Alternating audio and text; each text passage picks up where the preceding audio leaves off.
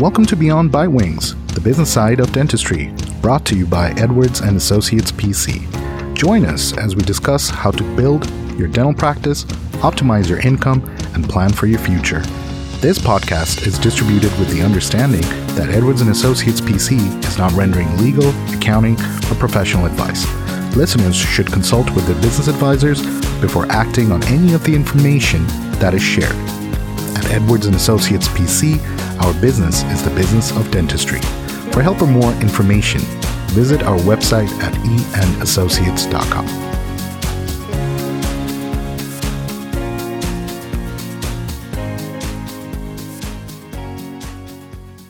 Hello and welcome to another episode of Beyond Bite Wings. In today's episode, we will be talking about fraud detection. My name is Ash, and within the studio we have co-host Robert. Good afternoon. And a very special guest. His name is David Harris, CEO of Prosperident. David is a sought after speaker and an accomplished author on the topic of dental embezzlement. His most recently published book is called Dental Embezzlement The Art of Theft and the Science of Control. His articles have appeared in every major dental publication. And then, from a qualification standpoint, David is a certified fraud examiner, forensic CPA, chartered professional accountant, certified in financial forensics, and a licensed private investigator. So, with his experience and over three decades of expertise, I can't wait to get our episode started. So, David, how are you doing today? I am doing well and uh, great to be with you. Private investigator, huh? Does that mean you carry heat? Generally not. I get calls from people sometimes who wonder if their wife is cheating on them or something, and they're very disappointed. that really isn't what I do. Tell them to send you their bank statements, and you'll see if she's uh, paying anybody. well, you know, we we we do get into that kind of because sometimes in dental practices, you know, if if somebody has their spouse as their office manager and the spouse has decided to leave the doctor, then embezzlement happens. So I've broken the news to more than a couple of dentists over the years that they were about to get divorced and just didn't realize it yet. oh goodness! well, that's uh, that's interesting. I, I, hadn't thought of that, but of course, uh, we have way too many clients who have their spouse in the practice. We never recommend that, but we see it a lot. Yeah, and if if you are a spouse and you're working for a dentist and you're about to trade them in on a newer model, one of one of the thoughts that will go through your mind is I'm probably going to be taken off the payroll when I drop the bomb on on my doctor's spouse. So uh, I better feather the nest a little bit before that happens. Of course, makes sense. So tell me, David, if a client calls you or a doctor calls you and, and says, Hey, you know, I think I have somebody that's stealing money from me at the front desk, then logistically, what happens after that? Take it from there and just walk us through the whole process and how Prosperident and and your people get get involved. Absolutely. You know, I start with a with a kind of orientation conversation with the doctor where we try to understand what's happening. You know, is the theft taking place on the revenue side of the books or the expense side? Because uh, the way we respond to each of those is a little bit different. I can tell you most theft, most of the dollars stolen in dentistry are stolen on the revenue side. So it's stealing patient or insurance payments. And we do see expense side stuff like tampering with payroll or um, maybe creating some kind of fictitious expense, uh, much smaller dollars and much less frequency. So we we try to clarify that first. Uh, assuming we're talking about a revenue theft, which again is the, the, the main event here, then we gear ourselves up to perform a stealthy investigation. And by stealthy, I mean the staff shouldn't know that it's happening. And we do this, Robert, even if the suspect is no longer working in the practice, because maybe the suspect has been misidentified, maybe they have a friend in the practice. And I, the phone call I don't want to happen is somebody in the practice phoning the person under suspicion and saying, I don't know what the heck you did, but Dr. Smith's got forensic people crawling all over the place. Mm, okay. So stealth is important in our world. And one of the mistakes that amateurs make when they do this kind of investigation is that they do it in a way that's visible to the suspect. And if I if if you're a dentist and I'm working for you and I've stolen from you, and I think I'm about to get caught, what I picture is a bunch of uh, iron bars around me, and the things that I would do to prevent myself from going to jail can be pretty broad. And could include things like burning down the practice. You mean physically uh, setting a fire? Setting a fire, or wow, in in at least three cases that I'm aware of, murdering the dentist. Wow. Okay, that's way beyond my imagination.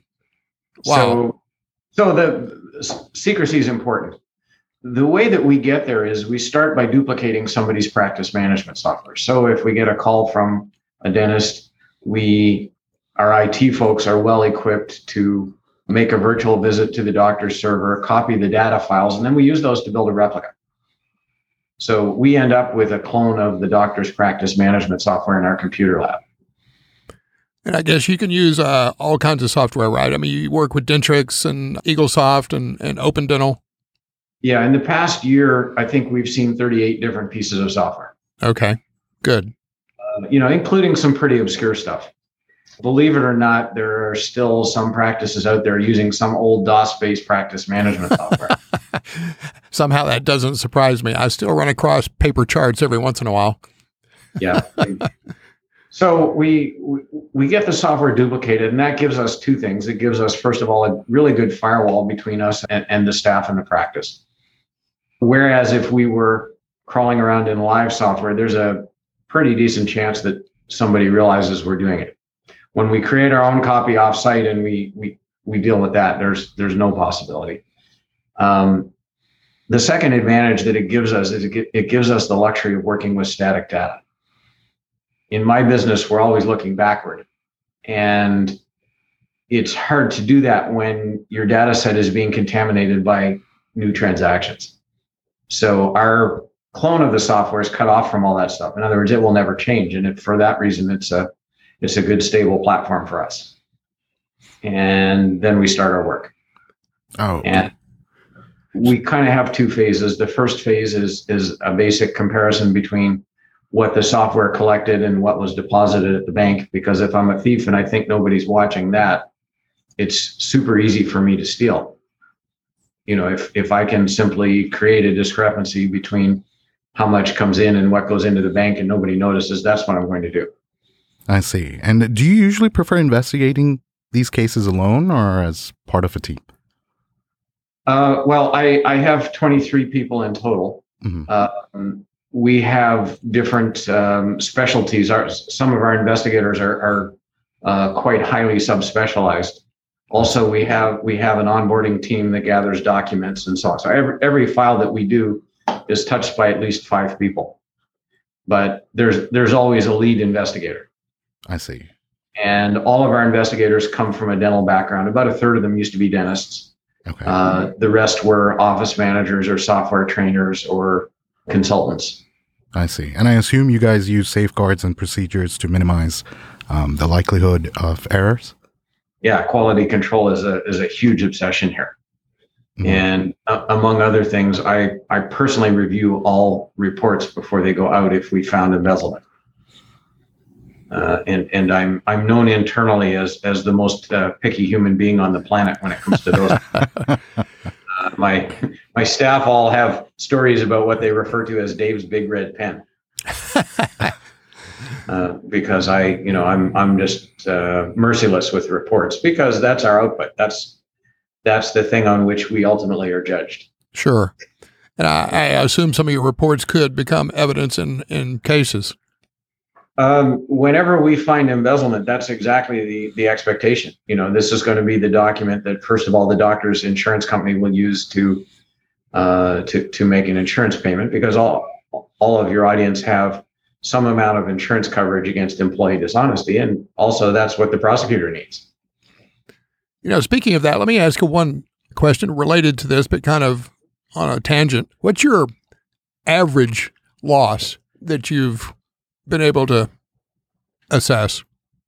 Uh, the last time we checked, which was a couple of years ago, the average loss was 109,000. Okay.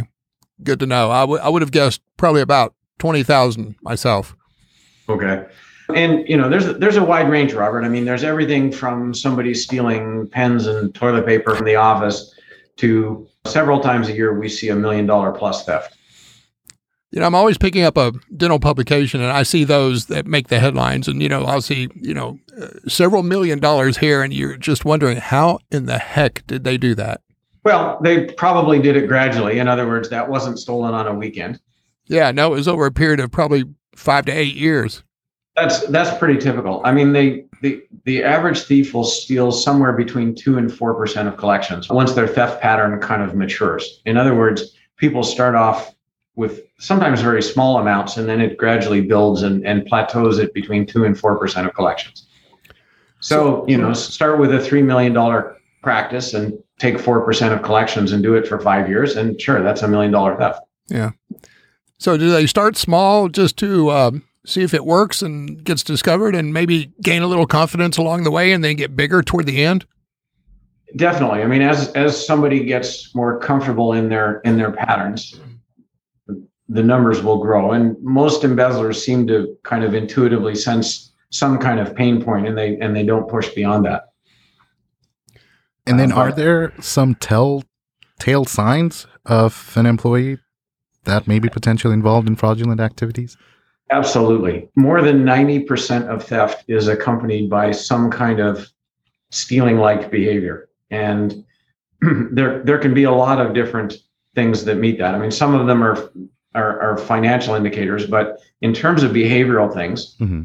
um, somebody living beyond their means, mm-hmm. somebody with some kind of sudden shock to their finances. And the classic case of this is you have a staff member who's going through a divorce. Mm-hmm. And if you think about the economics of divorce, you start with two incomes in one household and you move from that to 2 mm-hmm. incomes in two households and a bunch of attorney bills. Mm-hmm. That puts anybody's finances under stress.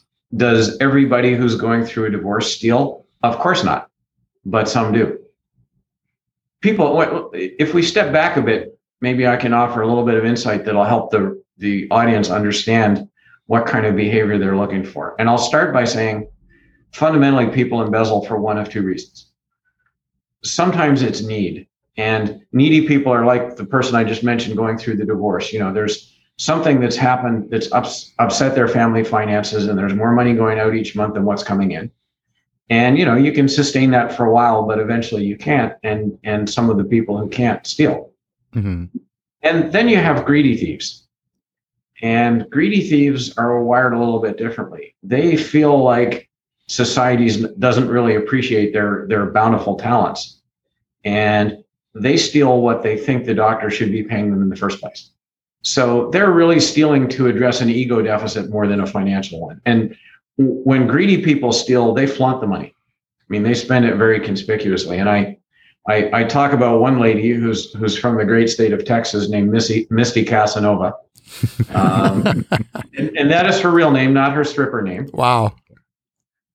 And Misty took her doctor for four hundred and twenty-five thousand dollars, and she'd do things like take a limousine ride to church wow.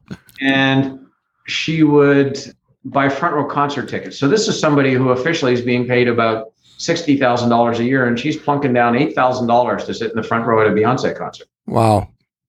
And it's all about ego. She wants her friends to see her getting out of the limo or to be 150 rows back seeing Misty sitting in the front row and think, wow, she's got her act together. Okay, but in doing your job, how do you uncover that kind of activity? I mean, do you look at the employee's Facebook post or something, or how? I mean, you know, how do you see they're living beyond their means? That's not something I would generally see. That's what the doctor would see and then call me. And you know, I, I mean, I got a call the other day from somebody who said, "I'm trying to understand how my office manager's BMW is newer and bigger than mine." that makes sense. And you know, possibly there is some extraneous explanation. I mean, maybe um, you know, maybe they have an uncle who died and left them money or something. But uh, you know, that that doesn't determine embe- embezzlement. That determines risk. Right. Okay. And it's it's my job to start with risk and translate it into whether it's actually happening or not. And that normally involves looking at practice management software at a very granular level. Do you think it's more likely that a doctor gets embezzled if he owns multiple practices? Yes. just because of the way that probability works. And and Robert, it's no different than if you toss a coin once, the chance of getting heads is 50%. Mm, if okay. you toss the same coin 10 times, the chance of getting heads at least once is a lot more than 50%. It's it's very close to 100%. Okay. That makes uh, sense. Uh, so the same thing happens. If you have multiple practices and you have multiple employees and you know the other issue with multiple practices is control because every everybody who has multiple practices starts with one. And what they find out sometimes the hard way is that the systems that worked really well when it was them and five employees uh, progressively break down as they go to three and five and eight practices. So controls tend to be weaker and right beside that you have the simple probability that somebody in one of these pr- practices turns out to be a rotten apple. You know, and what surprises a lot of dentists who aren't in the DSO world is this is a pretty frequent occurrence in DSOs. And, you know, it's very tempting to say they're big companies and, you know, they should have the resources to put sufficient control systems in place. They don't. We, we work for several of the of the 10 biggest DSOs in the in the country and they all suffer from embezzlement and probably get hit at a at a rate that approximates what solo practices get. Let me ask you another question about probabilities. If, if you've got, let's say, a single practice, and, and if you've got five employees, are you less likely to be embezzled than if you have, say, 10 employees?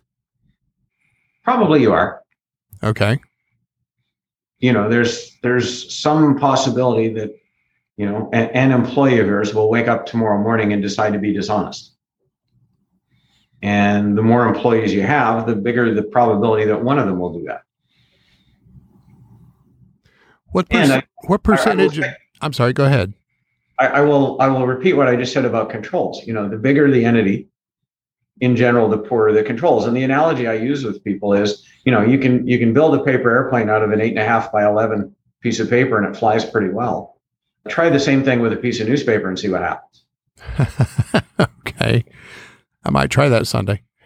well, that's that, that, that's why the airliners don't build them out of paper. Yeah. Wow. So, so, overall, in the dental industry, what percentage of dentists would you say are embezzled at least once during their careers? Seventy-five percent. Wow. Um, the ADA did a survey in 2019, and they asked 17,000 dentists, "Have you been stolen from?" And 53% said, I don't think so, because absolute answers are a little hard to come by when you ask these questions. So 47% said yes. And then the ADA asked that 47% a follow up question. They said, okay, how many times? And 26% of those surveyed, in other words, about half those who said yes, said once that I know of, 11% twice, 2% three times. And the one that really blows my mind, Robert, 8% of the respondents said, I've been stolen from four or more times. Wow. So if you just add up all those, you take 26% times one and 11% times two and so on, you end up with 86 embezzlements per 100 doctors. Mm. And that measures what's already happened. What you also have to consider is what will happen in the rest of their careers. And that's how you get from 47% to about 75. Well, and there's some of that other percentage that that said they hadn't been embezzled that probably doesn't know they were embezzled. Absolutely. There's there's underreporting, and you know, to to add to that, there are probably some who know they were embezzled and just for whatever reason chose not to disclose it. Maybe so. Yeah. okay. You have to factor in underreporting, and you have to consider the future, because you know of the 17,000 dentists who were surveyed, uh, a fair number will get hit in the in, in the rest of their careers. I see.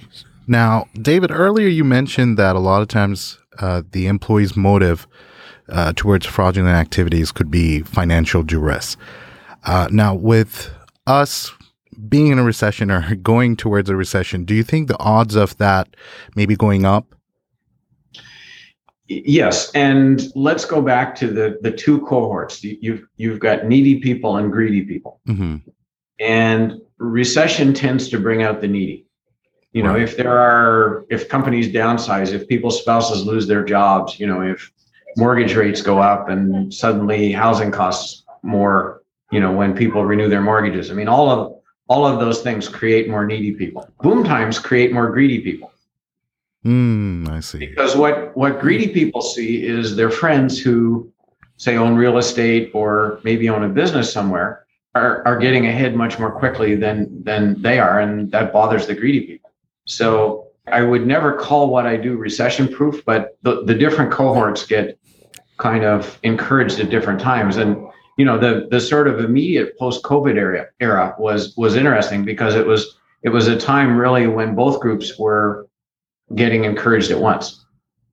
Mm, interesting. You know, interest rates were cheap, and a lot of businesses had kind of a post COVID rebound. And at the same time that was happening, there was a lot of kind of adjustment going on in the economy. Yeah, a lot of people were losing their jobs or choosing to leave their jobs. Exactly. So you kind of you kind of had factors, and, and I haven't seen that very often in my life where really both groups were were getting egged on by the situation at the same time. I see. So, as financial advisors, what can we tell our clients to be aware of just to see if the possibility that they're getting embezzled exists? Well, the first thing that dentists need to do, and it astounds me the small percentage of them who do this, is their office manager or whatever the title is needs oversight financially. So, you know, practice management software records collections, and collections should equal deposits. And in probably 75 or 80% of offices, you know, no one supervises the office manager in that balancing activity. And when that happens, you make the threshold for that you make the intellectual threshold for embezzlement so low.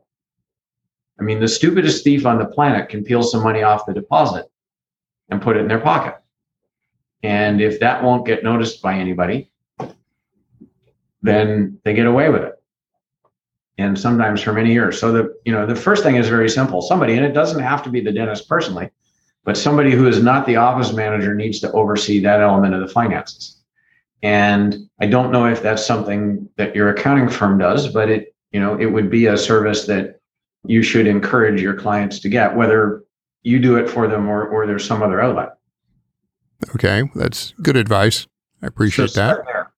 The second thing is that that whole calculation is predicated on the practice management software accurately reporting collections. And if I'm a thief and I think that the day in balancing is being overseen, then the way I start thinking is how do I make software understate collections?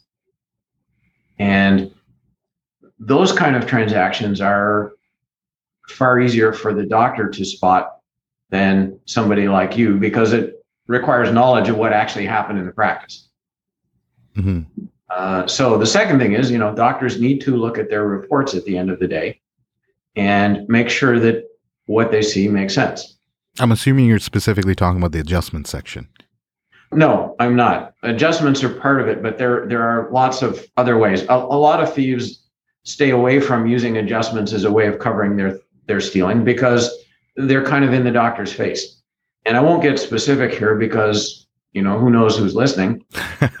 right, can't be too careful. Uh, you know, you need to look at every transaction that happened in your software. I mean, every transaction. What that means as well is you need to print your own reports. Mm-hmm if you're a practice owner and you allow somebody to put a report on your desk, you had no control over the parameters used to generate that report. And you've made it again relatively easy for somebody to hide what really happened. Right. And those reports need to be locked, right? At the end of the day? yes. And the third thing I'll mention is a concept called articulation. And dentists learn about articulation in a different way. For them, it, it's talking about the way that the, the lower and upper jaw interact with each other. The articulation that I'm talking about here is very simple. If your practice was open 16 days this month, and in your left hand you have 16 day end reports from your software, and in your right hand you have a month end report, if you totaled each category on the day ends, in other words, charges, adjustments, and payments, they should equate exactly to the month end totals but you don't wait till the end of the month to print each of the day in reports, right? You print those on the day they were generated. Those should be contemporaneous, and as you say, put them in a drawer somewhere and lock them. Yeah. Okay. And at the end of the month, print off a month end report and compare the day ends to the month end. Yeah. If they don't line up, then what happens is some somebody was doing after hours mischief in your practice. But David, I can't be, begin to tell you how many of our clients don't take the time to look at the day end reports. I ask them that question all the time, and they just sheepishly look at me and say, "No, I don't look at those." Well, you know, it's like your teeth. You can either floss and brush your teeth, or you can deal with what happens if you don't. Mm. That's a good analogy. Very appropriate. You know, I talk to dentists all day, just like you do. So, so I talk to them in their own language. Um, you know, brushing and flossing is is far less intrusive and painful than the remedy when you don't. And I'll say exactly the same thing here. You know, that that 10 minutes you spend at the end of each day um, deals not only with embezzlement, but also just human error. I mean, how much money do you think flies out of the average dentist's fingers in the course of a year simply because somebody misrecords something? Um, we know that human error only happens in one direction. In other words, if I'm a patient and I get overcharged, I will squawk about it and it will get fixed. right. If I'm a patient and I get undercharged, then I phone my wife and say, honey, we're going out to dinner tonight. That's so appropriate. Yes. So, you know, the, the human error only happens in one direction, and that direction is against the dentist. Right. I see. And now we're coming close to the end of our episode. Now, David, did you have any um, final advice for our listeners? Or uh, this would also be a good point to uh, do your plugin, uh, just to let them know if they need to get in touch with you. Uh, how to do it. That's right. Yep. And, how to do it. Absolutely. The wisdom I'm going to get is very simple. And I'm going to quote a former president who said once trust but verify. Mm-hmm. One thing most dentists aren't equipped with is a whole lot of skepticism. And, you know, they come from a clinical environment where dentists relate to each other in a very pure way. And they tend to believe that the rest of the world functions with the same set of rules, and they just don't. In terms of how to reach us, there are a couple of ways to do it. The first way is our website, which is www.prosperident.com, P R O S P E R I D E N T. Or they can call us on our toll free number, which is 888 398 2327. 888-398-2327. Reach out to us either way and we'll be happy to have a conversation and help you in any way we can. Well, I appreciate you being on here today with us, and I appreciate the job you've done for the clients that we've referred you in the past, and just keep up the good work. Well, thank you. We we cherish our, our friendship with your firm. We're we're honored that you you work with us, and uh, we we give every client hundred percent. I know you do, and I wish we had more time today, but I think that's about it, David. Thank you very much for being here. Thanks for listening today. Be sure to subscribe to Beyond Bitewings on your favorite podcast platform. For more information, you can follow us on Facebook, Twitter, and LinkedIn, or reach out to us on our website. You can also shoot us an email at info at eandassociates.com.